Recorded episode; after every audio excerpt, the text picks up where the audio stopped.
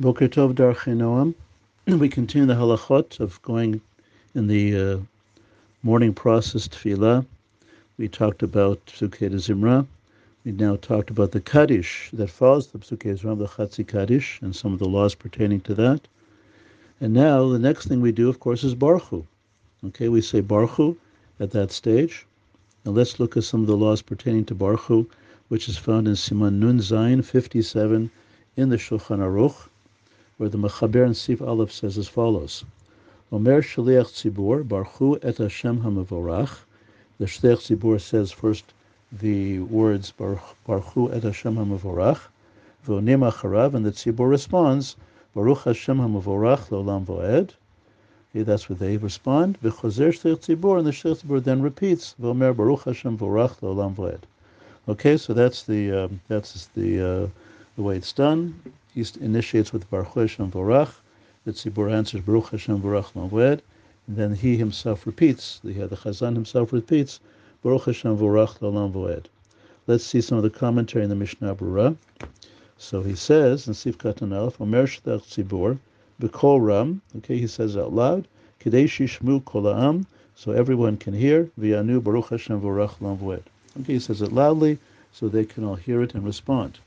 V'onim acharav, Siv Katan Beit, V'im lo shama echad me'ashliach tzibor kishamar barchu. Let's say somebody walked in or even was there but did not hear the chazan. Maybe it's a large area and he's towards the back. He did not hear the shliach tzibor say barchu. Rak shama ha'mekmehakal shamru baruch Hashem v'rach maved. But if he did hear his fellow tzibor respond baruch Hashem v'rach maved, in other words, even though he didn't hear Barchu, he's allowed to and he should respond with them, Baruch Hashem Hamevorach L'olam Va'ed.